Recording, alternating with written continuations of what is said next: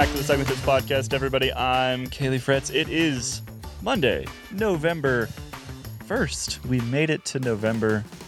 That's very exciting. We've got most of the usual crew here today to talk about all kinds of things in the cycling world. We've got some, this is a blast from the past, some Oleg Tinkoff news. That'll be fun. We're going to mention cyclocross, uh, even though usually we don't. But we're going to today. We're going to talk about it. Talk about the Tour Down Under and how that might be back. Unclear at the moment. A potential UK Tour de France start. A little update on some more Team DSM strangeness. And a Romanian drug bust that found a bunch of Italian bicycles, Italian national team track bicycles. Talk about that later in the show as well. And in today's Nerd Nugget, people are criticizing an an old canyon, a new old a new old canyon, an old new canyon, a canyon we just reviewed for being old, basically. And James has some thoughts on that and Rad Power, which if you listen to the Nerd Alert podcast, you know that we have thoughts on Rad Power, the e-bike company, just pulled in a ton more financing. What does this mean for basically traditional bike brands? But before we get into any of that, let's say hello to everybody. Abby, how are you? Yeah, great. Johnny Dave. If you're asking how I'm doing, it's, it's, it's a bit stressed actually. House hunting for the past week, and it's not going well at all. Uh oh. Yeah, painfuls to say the word, to say the least. James, are you doing better than Shoddy? Uh, I am, uh, particularly since I was able to. Well, I was successfully able to extract myself from my Halloween costume yesterday, which was not a sure thing. That was such a It was good a Halloween terrifying- costume. It was a terrifying costume. Uh, for anyone who The- didn't the- see my Halloween costume, I basically took a, a leftover bike box that I had here, cut out one side of it, uh, scored the whole inside of it, like every, I don't know, five centimeters or so, rolled the whole thing up into a tube, wrapped it in paper towels, and I was a scary, nearly empty toilet paper roll because that was apparently what frightened people the most during the pandemic. It was, It was very, it was very awkward. Uh, also, thank you, James, for your mention of uh, my Kermit the Land Yacht Instagram account uh, on Nerd Alert last week because now I have tons and tons of followers over there Oh, looking no. at absolutely nothing. Oh, no! So I appreciate that. What, what have I what have I done? What have I done? Uh, Dane Cash, how are you today? Cold. Cold. Yeah, it was like It's nice and warm down here in Durango. it was like high 60s on Saturday. That's like what's it like low 20s Celsius, and then last night it got down to the No, 30s, near zero than that. Celsius. I don't like that. Not not a fan of that. Like 12 to 0. Oof. No good. Dane, have you even been outside today? Uh, no, it's it's not even 9 a.m. Why would I have gone So outside why, today? why are you complaining about it being cold? I've I've already gone out and rode my kid to school this morning. Why are you complaining about Why- it being cold? But why? Why? Oh no, no, because because I know that it's cold, so I'm going to stay in here where it's at least Oh, warmer. man. Jeez. Yeah, I'm looking at. It looks like it's 35 right now. Yeah, I have no. Why would I ever go outside on that? No thanks. Shuddy Dave, what are we learning about Continental this week? Here we go then. So the weather is changing all over the northern, northern hemisphere. Winter is definitely on its way. Amongst Continental's range of tyres, there's one that is made for going long even when the weather isn't ideal. That's the Gator Hard Shell. As the name suggests, the Gator Hard Shell is ideal when it comes to extremely long service life or for rough surfaces and rugged tarmac. Puncture protection and mileage are the strengths of Conti's Hard Shell Pro Protection. The three ply carcass, each layer with 60 TPI, covers the entire tyre and makes it a real bastion against anything the road can throw at you. Plus, the outer sidewalls are reinforced with Duraskin fabric, providing even more reliability. So, for whatever weather throws at you, Conti Gator hard shell tyres are the puncture resistant flagship amongst tyres. Go get them if, uh, yeah, you want to get out and about on the roads this winter and they'll not be stood at the side of the roads pumping them up. Pumping other tyres up, I should be saying. I just bought some Conti winter tires for my car, actually. There you go. I wonder how much of a crossover in um, technology there is there between them and the the Gator hard shell. Uh, Probably my not a ton. guess is probably quite minimal. That'd be my guess. anyway. they do. Co- Conti does make a a winter contact, uh, like non-studded winter bike tire, which I had on my commuter bike for a long time, which is actually fantastic. Which does use the same, sort of roughly the same idea as a winter car tire, which is like lots of siping and little channels and things like that, and it worked actually surprisingly well. Like not as good as a studded as a studded tire, but like you could ride it when it was dry and not have to listen to studded tires. So I wish they made them in uh, in the sizes that I need for my cargo bike, though. It's kind of a bummer. yeah, I, I would have totally gone with those. I know. Me too. I- I just I just ordered some studded tires for my cargo bike. Anyway, let's get into today's episode. We're gonna start off with some rapid fire news. I think that's how we're gonna structure today's episode. So we've got a we've got a pile of them here. I listed them off, a lot of them off at the beginning of the episode. Let's start with Oleg Tinkoff. Dane, what what's going on here? What, what did Oleg Tinkoff do this time? Uh, yeah, he.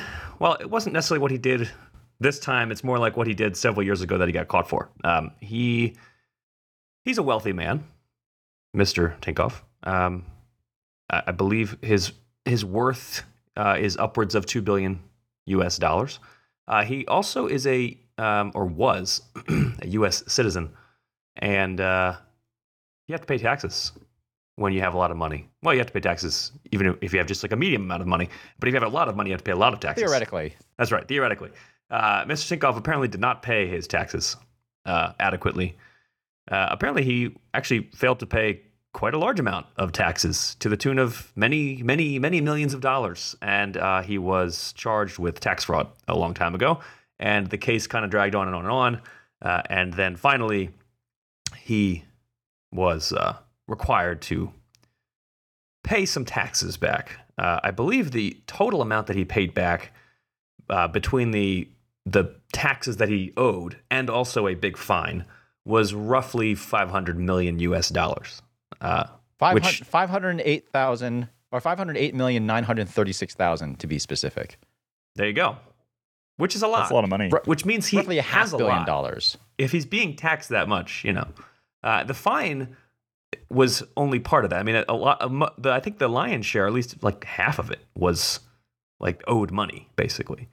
So yeah, Mr. Tinkoff owed a lot of money that he didn't pay. He finally had to pay it. Uh, felony fraud, but I don't think he he's not going to prison or anything. I think he just uh, uh, I think he's he's just had to pay that huge amount. Are, are they going to be able to collect this? Are they going to be able to collect it from him? that I that I don't really know. Don't know how that. Yeah, not sure. I mean, he's not in America at the moment. Yeah, I'm I'm I'm uncertain of how that works. and even if he I mean, who knows how how much the U.S. can can kind of like force his hand to make him pay if he's not in the country, and even if it's a sort of thing where he just can't come back to, the U.S. Uh, ever unless he pays that money. I mean, I, I can understand if he really wanted to come back here for whatever reason, but that'd be a really really expensive trip. that is true. Yeah.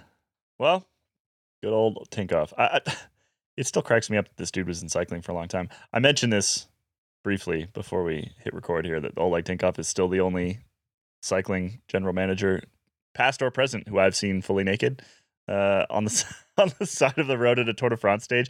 He used to ride. I think I've mentioned this story on on the pod before. He used to ride long stretches of tour stages, and we just were driving along one day, and I see like sort of a Tinkoff van and a very sort of pale naked guy next to it uh, with like an employee on the roof of the van pouring water over him, like taking an outdoor shower, but had made zero efforts to to conceal himself. He was just on the side of the road taking a shower with an employee. So yeah, there you go. Oleg Tinkoff, not a uh, not shy. That Uh, poor I- I believe- employee. I, I- I, I believe that's the sort of thing. I, I believe that's very uh, descriptive of someone who has so much money that they really just don't care.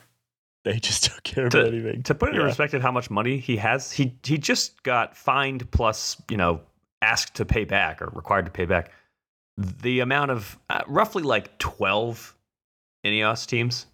It's not a small amount of money.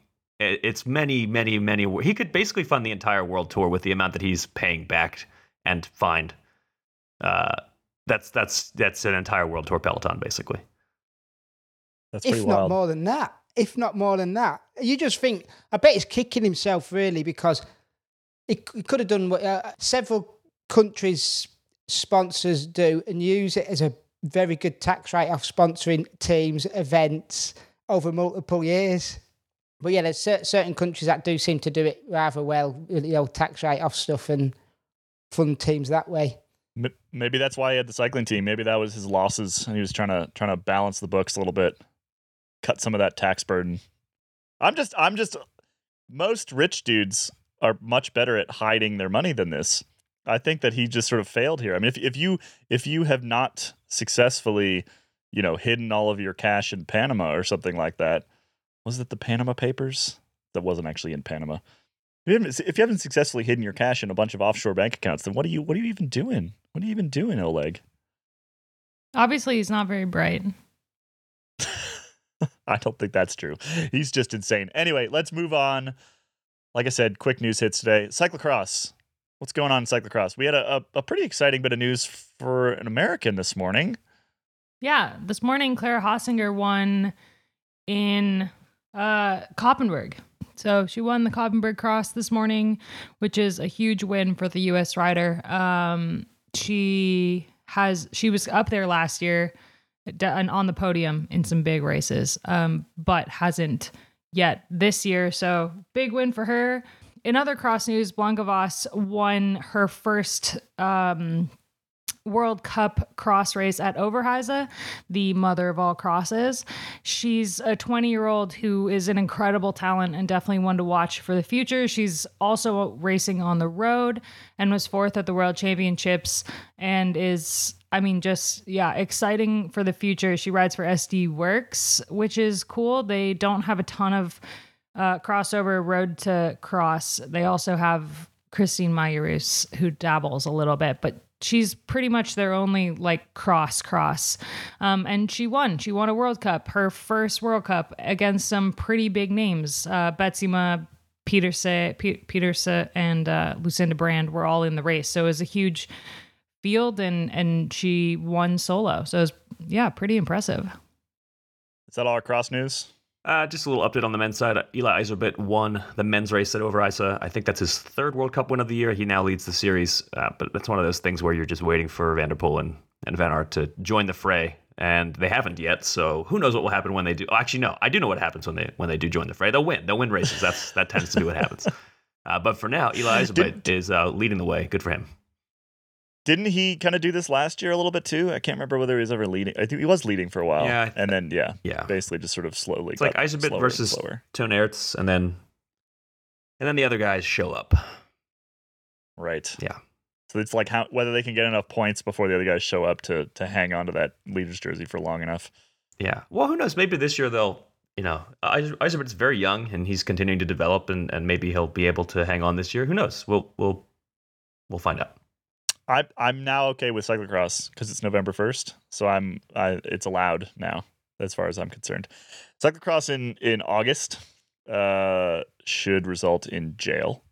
Uh cyclocross in September is only sort of slightly less offensive. So, cyclocross in October, Suspended prison sentence for September, like Oleg Yes. Tinkoff got for his Yes, tax exactly. fraud.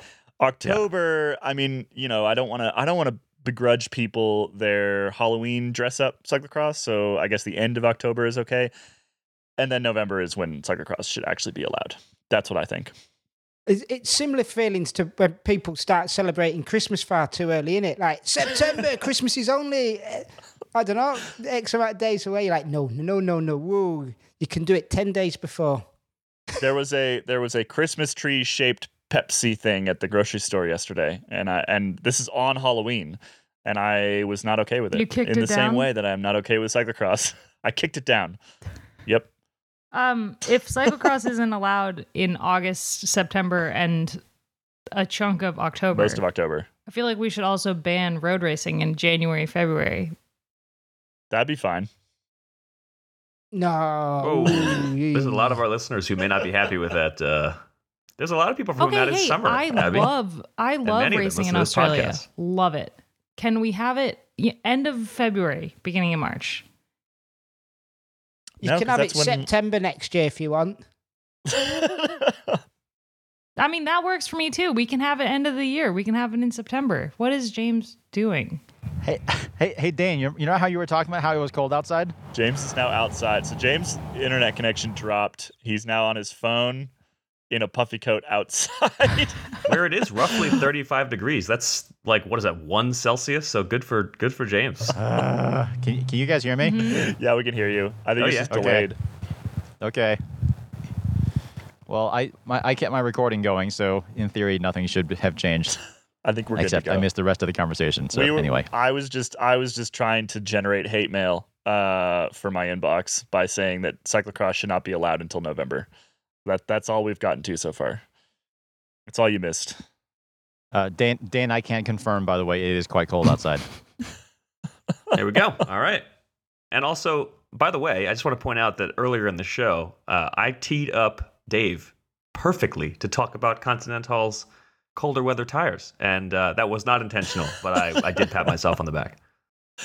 I didn't know what the ad was, so I didn't actually grab hold of that for the segue. That, that was my fault for not reading the ad ahead of time. Can, can we It's okay. can we get this show on the road? It's cold out here.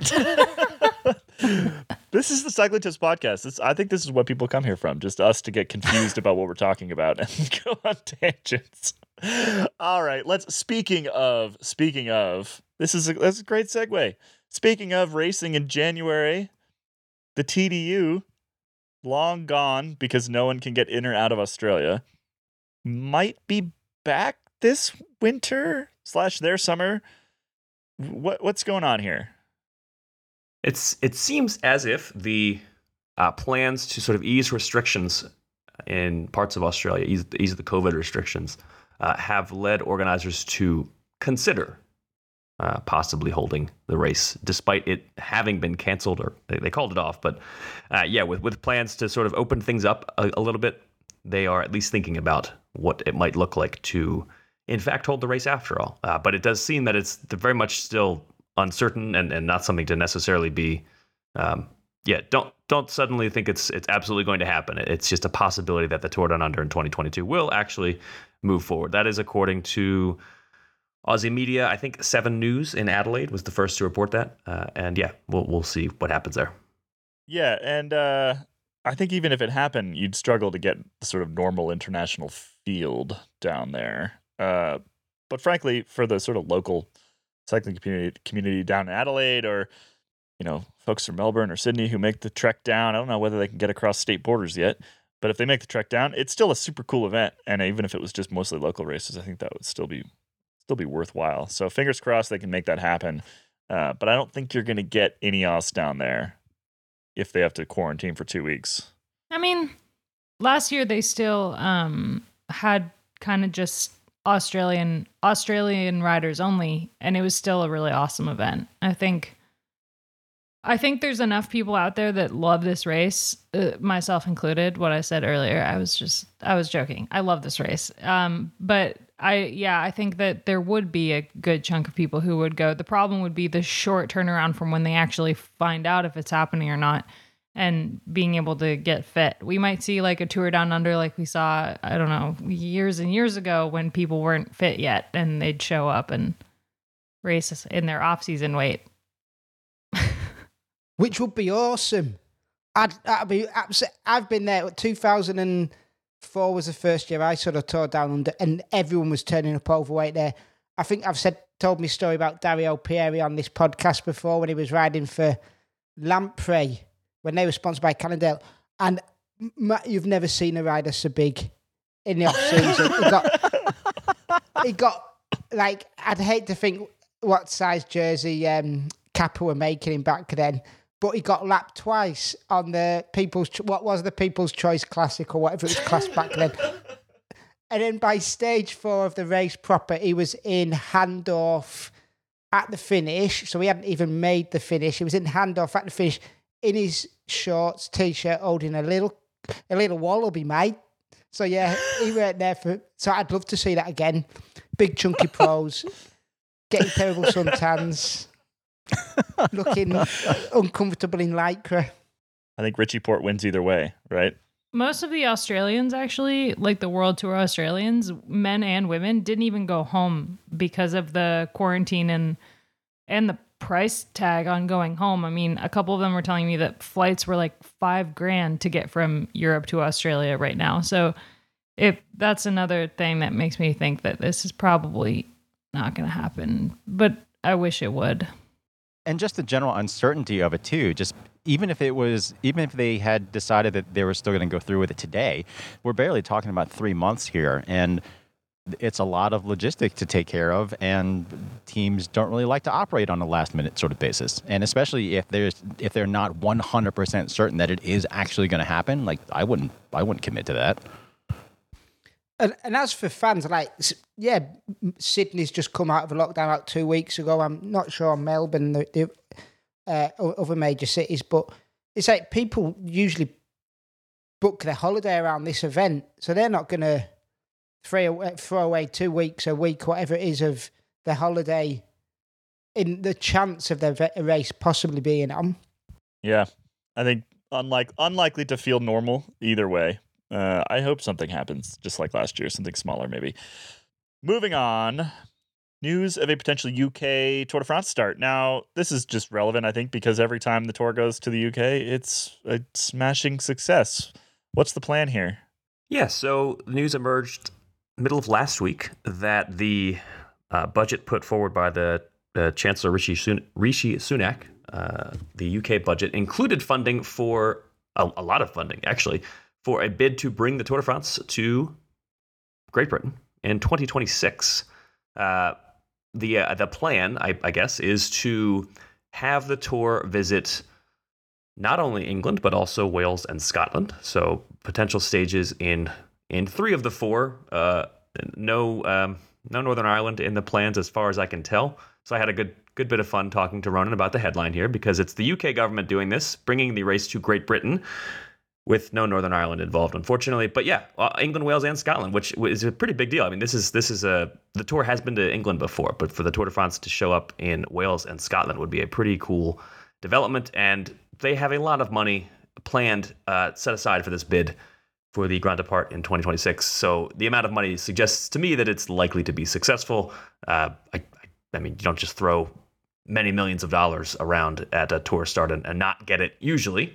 Uh, and so this would be, I think, the third time in what 40 years that the tour would have started there. Um, they had a great. Uh, what, what would the uh, word be? 2014 in, in Yorkshire. Yeah, in the Yorkshire race, there was sort of a groundswell of support for cycling in Yorkshire after that. I mean, we had the, the Tour de Yorkshire and, and just a lot of racing in Yorkshire after that. Uh, and I think the hope is that this would do similar things uh, wherever the race went if they were to kind of bring the, the, the Tour de France there 2026 and help kind of continue to grow the sport in, in uh, well, in Great Britain. Again, apparently not in Northern Ireland. But yeah, in Great Britain, and uh, and that would be pretty cool, uh, particularly because the Tour Tour de Yorkshire has um, well, they had some financial difficulties recently, and, and cycling in, in the UK in general has, I think the, the racing scene has has struggled. Uh, so this could hopefully revitalize things from a kind of uh, growing fan support perspective. Yeah, that's sort of the British decade. I think, unfortunately, is is somewhat over. Uh, could return. You never know. But yeah, that sort of 2011, 2012. 2012 is really, what I'd say, when it when it was fully kicking off. Uh, through the next eight years or so, that felt where it felt like pro cycling was completely dominated by Brits all the time. That has sort of waned. The the golden generation, I think you could call them, are starting to age out a little bit. Uh, some interesting, obviously, some interesting talent coming up behind. I mean, Pidcock, all the rest, but not quite like it was ten years ago. You you talk to riders who were at that the the tour start in Yorkshire, and they they say that that was they've never seen a start quite like it. So hopefully, yeah, twenty twenty six, you get something equally as exciting. But I can't. There'd be some massive transfers if they're going to try and hit Scotland, England, and Wales. Be some real big transfers. I looked this up. You can you can ride. It's a, it's like 300 miles. It's like 500k from Wrexham, which is near the border, to the southernmost part of Scotland. So if they really want to do like a big stage, they could do it. Uh, you know, maybe the longest stage in tour history, but I think it's doable. The 500k stage. Why not? calling calling Lachlan Morton, please show up in the star line. James looks so cold, by the way. Look at him. Look at It's, him in that. it's not warm out here. Look at him It's in his puppy warm. coat, just bouncing around, trying to stay warm. this is what we do for you, podcast listeners. We hang out in our yards at at freezing temperatures. All right, moving on from the tour. I don't have a whole lot more to say about that other than I love it because I was in Yorkshire when the tour went there and it was fantastic. DSM. We've got just sort of a, a another small continuation of this story. Dane, what's going on? Yeah, uh, we talked last week about well, Tiesj apparently leaving uh, uh, DSM, joining the very very long list of luminaries whose uh, contracts have have been uh, um, what would the word be? They, they've been released from their contracts early. Uh, it seems as if young up and comer Ilan Van Wilder, who finished uh, actually probably Ilan Van Wilder or Vilder. I, I think of Ryan Reynolds when I think of Van Wilder, but that's probably not how Ilan himself says it. Uh, he wants to lead the team, but apparently the team this time is saying no, we don't, we don't want that to happen, uh, and so he's apparently taking them to court. So young Ilan Van Wilder is uh, apparently willing to go to take legal action to get out of his contract with DSM. Uh, they don't seem very pleased by this, and they see they seem also displeased by the fact that it's now all over the media, which kind of makes sense. Uh, so that's a story to keep an eye on. Van Wilder is a really, really talented youngster. I think he was third overall at Tour de l'Avenir a few years ago, uh, and uh, so a rider that it would make sense for DSM to want on their team, but apparently doesn't want to be there. So just another example of a rider deciding that the DSM team is not for him, despite having signed a piece of paper that said he would stay for a certain amount of time. We still don't really fully know what the heck is going on at DCM, but it's very clear that DCM, what about DCM? DSM, but it's clear that something is happening at DSM. Again, we've talked about this numerous times. We don't want to speculate too much, but there's there's there's clearly management style over there that does not suit riders well. Uh, I'll say that we are poking around at this one and uh, trying to get the real story because it's interesting to me. It's got it's got to suit some riders because Bardet says he's enjoying it there. Um, not that his results have shown too much that he is yet, but and then also um, oh, what's his blooming name? Mine's gone blank. Moving from Trek back to DSM. Uh, no, from Lotto Soudal to DSM. Sunweb, Trek, Trek, Lotto, Lotto. So no, what's his bloody name? John Degenkolb. Sorry. I had a brain freeze then. That's terrible. But yeah, it, it, it must it must suit him because he's going back after many years of being at other teams. I mean, yeah, it clearly suits some people, suits some riders, but I think it's it's yeah, it's if you don't fit the mold, you you don't fit the mold. That's that seems to be the recurring theme, and that's about, I think that's about all we can really say in, in detail at the moment. Let's leave that one. Return to it at some point. The the last little news nugget we've got here: the Romanian police found all of the highly distinctive Italian track bikes uh, as part of a drug bust. What what what was going on here? Yes. So the the first off, the context is that the Italian national track team uh, at Track Worlds in Roubaix. Well, technically they were staying in Lille in France, uh, but yeah, their hotel in France. They got um, they got robbed of many bikes, bikes that value were valued at many, many, many thousands of, of dollars or euros. Uh, I think the stolen bikes apparently were valued at something in the neighborhood of six hundred thousand uh, euros, because each bike, each each Pinarello track bike, uh, was worth something like thirty thousand. That's a lot of euros. Uh, they were stolen out of the hotel parking lot. I think it was in a, they were in a, a, a van, uh, and the team said that they had picked this particular hotel because it had a, a monitored parking lot that was a private lot, and this seemed good for security. So they were conscious of these security concerns, and yet they were robbed anyway. Uh, and thieves took many of their bicycles. Uh, fortunately for the Italians, they were still able to race, and it didn't seem to impact them too much. They they had a great track worlds. Anyway, a week later, over in Romania, uh, Romanian police found, I believe they said they found 21 bikes. I'm not entirely sure if they found all of the bikes, uh, but they found most of the bikes. They posted video of of several of the gold painted bikes uh, that the team had used to sort of celebrate their Olympic success. Those are the really expensive ones. Uh, they found them as part of this massive police operation that was busting a ring of criminals who were also dealing uh, dealing drugs and, and other stolen goods.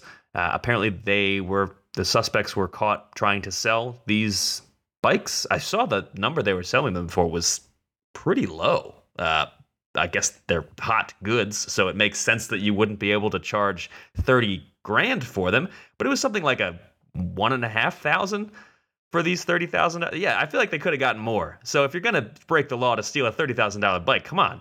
Uh, but yeah, they didn't. Uh, they didn't get away with it. They they got busted, and uh, a number of people were detained. And yeah, fortunately for the Italian national track team, their really sweet gold painted Pinarellos are. Uh, I assume now they're they're back home, uh, or at least they they're in police custody. They're no longer in the hands of the thieves. I would love to see a screenshot of that OfferUp ad. I'll send you it over because, as nice as it is for the Italian track team, I just got a, a very sad message from my eBay account saying we can't ship your bike now. Ah. It's been fat.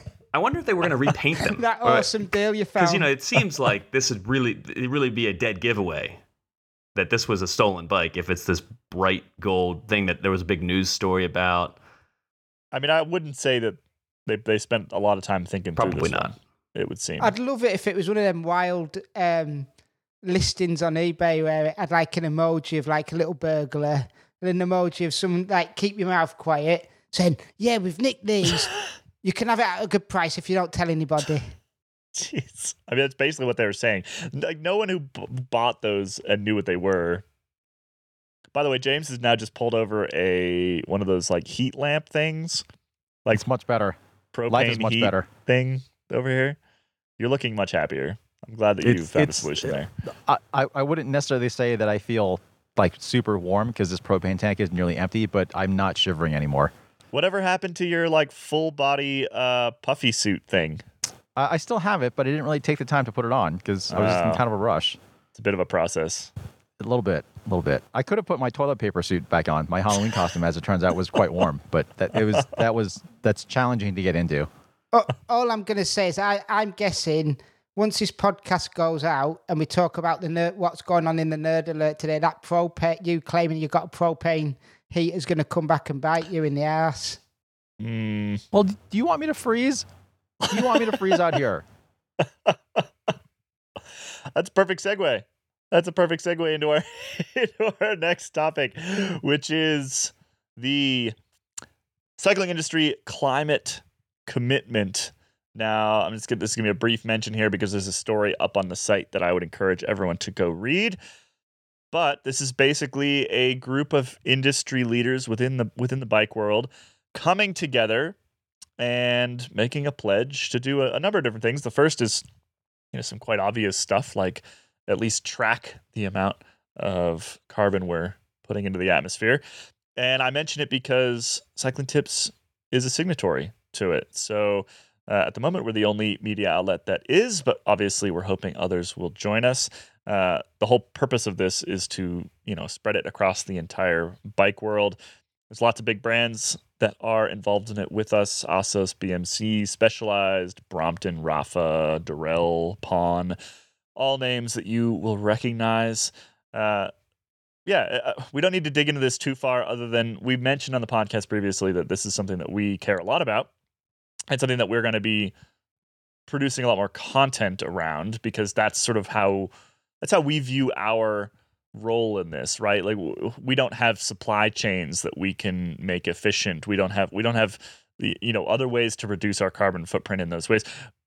We we live on the internet which does take energy for sure and we'll be looking at that but at the end of the day we produce a lot less stuff than most of the rest of the bike world but what we do have is a really big megaphone and so we can talk about it and we can you know heap praise upon those who are doing well and, and hopefully point out things that that are not so good uh, including go listen to last week's nerd alert podcast where we speak quite extensively not specifically about climate change but more about sort of the the ability to reuse potentially even recycle to fix old bikes and bike parts and how that is really difficult and that's one of the things that that this uh the signatories to this are, are kind of agreeing to is trying to change things like that trying to trying to make trying to make parts that can be fixed, that can be recycled. It's all part of this whole uh well, it all it all adds up,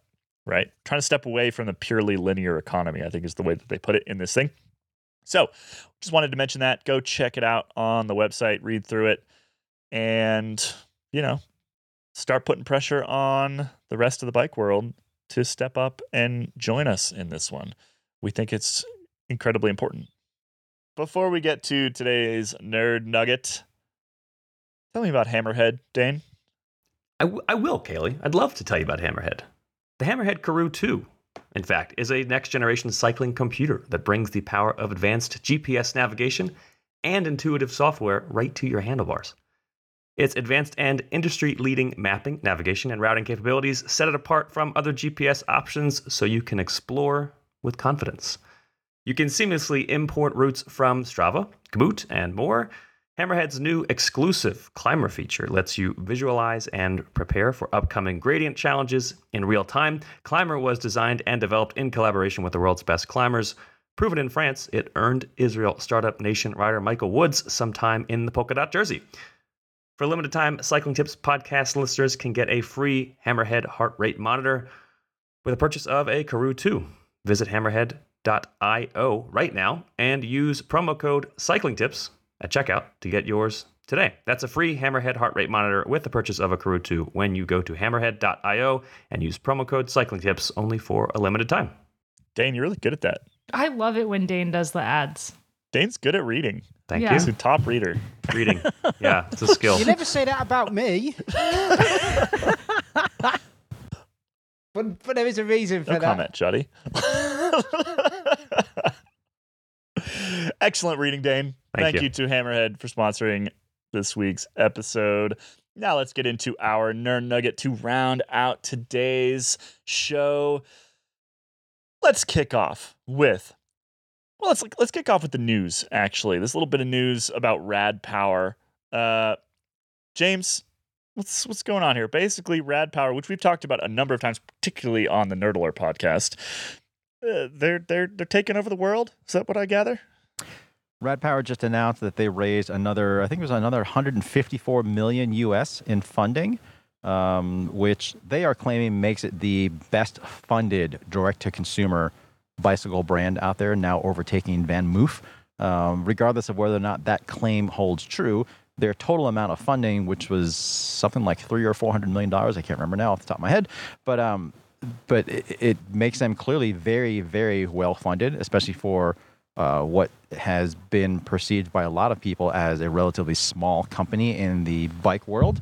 Um, but I guess that's sort of the point, is because in the mainstream market, Rad Power is not necessarily a small brand. They are sort of the brand if you're looking at a e-bike for general towny urban commuting use.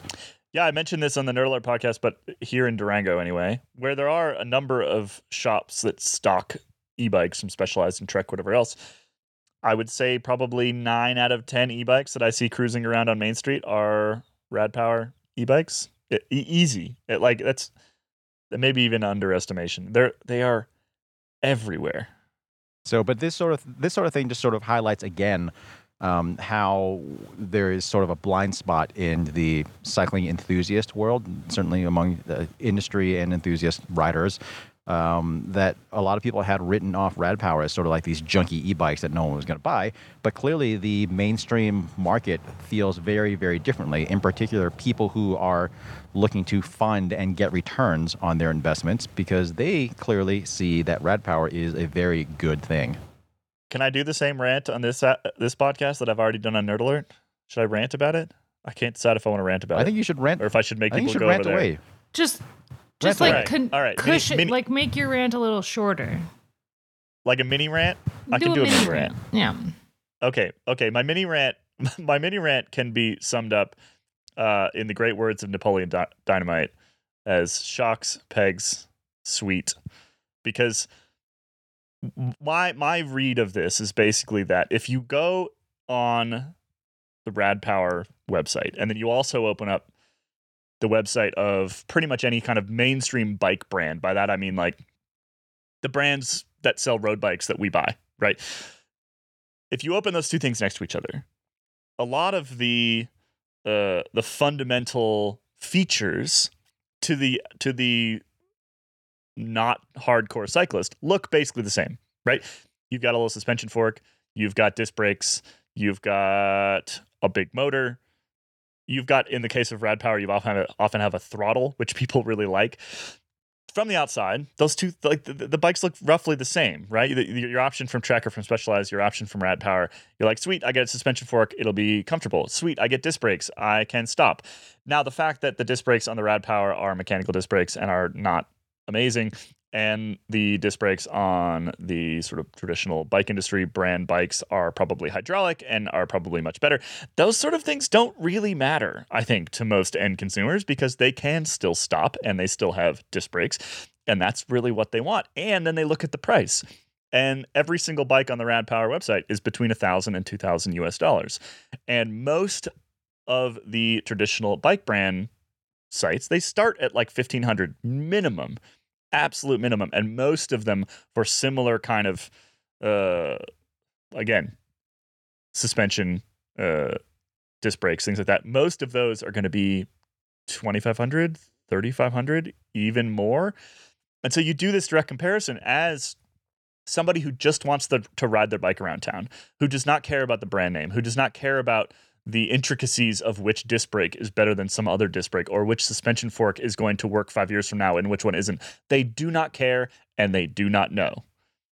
If you just do those comparisons, Rad Power wins every single time, which is why when I ride around in Durango here, nine out of 10 e bikes that I see are Rad Power e bikes. I think the thing that Rad Power, not to con- continue to belabor, uh, not to continue to belabor the point here, but I think what Rad Power has really gotten a hold of, what they've really understood much better than anybody else, is that the the act of just getting an e-bike for especially for cargo duty, an e, an e-cargo bike in particular, but the act of just adding one of those to your personal transportation options is much, much more significant in terms of how it affects your life than what that particular cargo bike is or what those features are. Um, I don't know what Rad Power's most popular model is, but I know I see an awful lot of their Rad uh, their Rad wagons, their their long tail cargo bike. Um, and for the people who buy that, it doesn't really. Yes, I mean it, it, the brakes aren't as nice, the shifting's not as nice, all those sorts of things, whatever. But for them, just the fact that they now have an e-cargo bike is so life changing, is so significant in terms of again how it affects your life that the other things that might affect how good that bike is relative to what you can get from a mainstream brand. Like it just kind of falls by the wayside. Falls by the wayside. It doesn't matter. What they care about is being able to carry like, hey, I can carry my kid around. I can carry four bags of groceries. I don't have to get in the car. Yeah, hundred percent. I, I just I think basically what I'm trying to say here is that the the sort of traditional bike world I think has has just missed the beat here. That they've just they've just completely they they're they've gotten in their own way. And I do under we we discussed this at length in the Nerd Alert podcast. And I don't want to totally rehash all of it. And I do understand that you know they they a lot of them probably want to position themselves as a more high end option, and they don't necessarily want to sell bikes that have cheaper components that might start to fail earlier. But at the same time, they're getting their asses kicked because nine out of ten bikes that I see here are rad power, and I and I, if the end goal is to get butts on seats on e-bikes and get them out of cars, Rad Power is currently the company that's doing that, and the bike industry, the traditional bike industry, is not. And I think that that is a colossal, colossal mess up. Well, and what's interesting is I've talked about this before, and I guess I talked about this in particular in our in our wish list Nerd Alert podcast, is how when you essentially just grow your audience overall, then you have a much bigger pool of people to to market to. And in the case of Rad Power, because they have appealed to the mainstream, essentially non-enthusiast cyclist market, they have all of these people now who are Rad Power owners. And if I were Rad Power, I am sure I'm sure they are either thinking about this or already have something in development. But if they were to introduce a sort of like deluxe Rad Power line, they've already got up. God knows how many customers who are on their existing models who might be thinking to themselves like, ah, it might be a little bit nicer to have such and such at some point. And if Rad Power were to were to actually offer that, I mean, it's a it's an easy sale. People have already bought into the brand. That investment that they've been given is uh, they've got a range of 11 bikes. That is a tiny range of bikes when you compare it even to like the e-bike range of say Trek. Like I've been looking for an e-bike for a little while. Uh, we- we're after one, and finding exactly the right e-bike from the right people is a tough job. And like these guys have got eleven in the in the range, and I'm like, yeah, that'll be the one that I would buy. Out of the eleven bikes that they've got, it's easy to find. So these guys, they clearly know what they're doing. They know their market. They know who they're aiming at. Yeah, and as you say, uh, um, a deluxe model's a no-brainer for them. I'm with Shoddy. Literally, while you guys were talking, I was looking at the Rad Bike, um, the their website alongside the Specialized and the Trek websites. I was immediately overwhelmed by both Specialized and Trek, the price, but also like the options, and just cl- just closed them. And I was like, yeah, I would do the Rad, the Rad, the cheapest one, the like nine hundred ninety nine dollar one comes in great colors and. It's like It gives easy you to it decide. gives you everything you want. Yeah. E-bikes can be simple too. Like that. That's worth mentioning. I mean, uh, we've got two. We've got we've got big Urban Arrow, and then we've got uh, a Smart Motion that uh, that my wife commutes on because it goes fast, and basically you can, you know, you can go 28 miles an hour on it, or something like that. And that thing, like, it's she doesn't even really shift it. Like, who cares how good the shifting is? You have a motor. You just you just start pedaling and start going. Like these things, it, it doesn't. It just doesn't really. It doesn't matter Yeah, as much. The sort of like the minutia of oh, I, I like I like SRAM shifting versus Shimano shifting. I like how it feels. Like no, it's all it's all irrelevant. You have a motor on the damn thing, and I think that's what the I think that's what bike world is kind of missing here, and it it's a shame. And uh, I'm glad that a, com- a company like Rad Power is coming in to fill the vacuum because it just it's just putting people on bikes that want to be on bikes, and that's that's what we should be that's what we should be pushing for. It's the, the backstory of the brand's great as well. I can't remember where I read it, but basically it was started by a, a kid who wanted to get a school because easy because he lived like thirty k away from his high school, and he just built an electric bike from his local Radio Shack Tandies. I don't know what. You, uh, yeah, it's Radio Shack in the states, isn't it? And then like some old woman off the street was like, "All right, Jimmy." Can you build me one of them? And it just snowballed from there. J- James, did your heater just die? Yes. Oh no! All right, time to wrap up. Time to wrap up. We got one more thing to talk about. We got one more thing to talk about. Let's keep this one quick.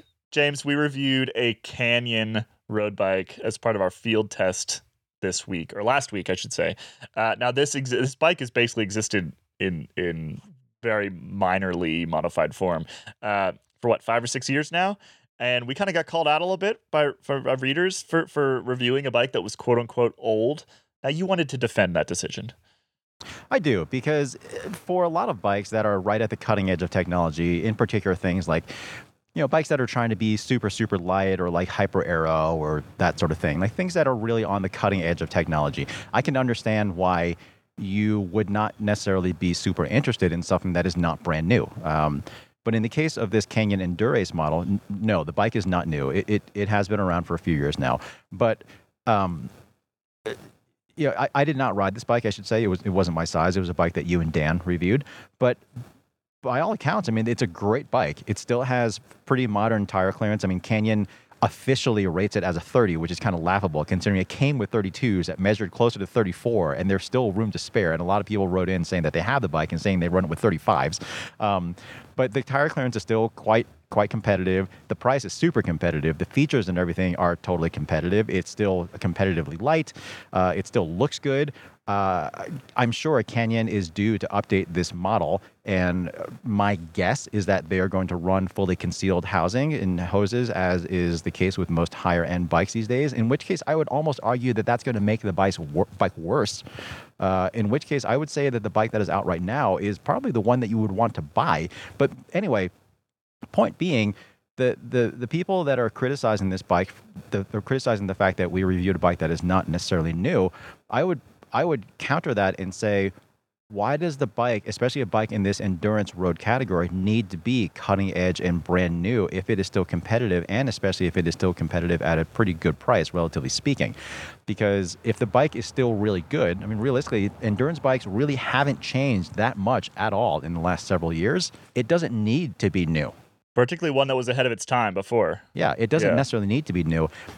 you can almost look at it in terms of I, I, I feel like I'm always tossing out automotive analogies, but it's almost like if you are looking for a car and you are debating between the last model year of a car that's been around for a few years versus the brand new uh, first year of a new generation, there's a lot to be said for buying the last model of a current generation because there's a lot of experience behind it. There's things have been a little bit more refined.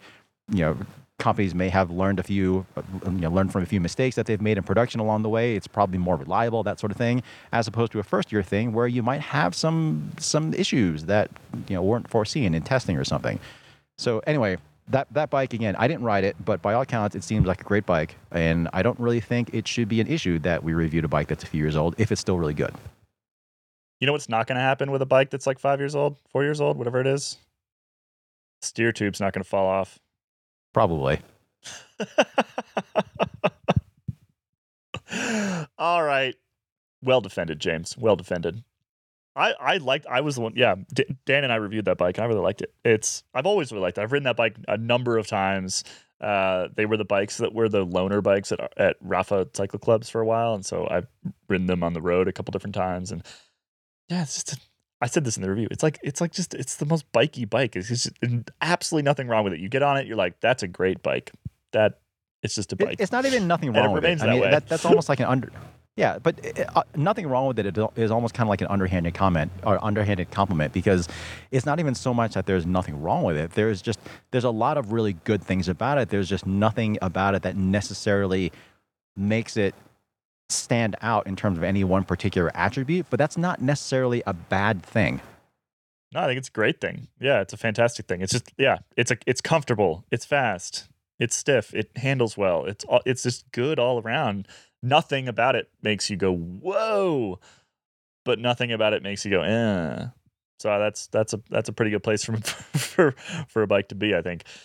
All right, it's time for us to wrap up today. Hope you enjoyed today's show. And uh well, actually, later this week, we've got a special episode with our friends over at Wahoo. So keep an ear out for that. Make sure you subscribe to the Freewheeling podcast. Make sure you, you subscribe to Nerd Alert. Check out the full Cycling Tips podcast network. If you haven't become a Velo Club member already, please do so. We need to buy more propane for James's yard warmer. No, no. What we need to do is just make sure I have more reliable internet, so I don't have to go outside again. yes, we need to do that. We're gonna. That's that's the next round of Velo Club uh, membership fees. That's where that's going. Toward James's internet. All right, we'll be back next week. Thanks for listening, everybody. Bye bye. Bye bye.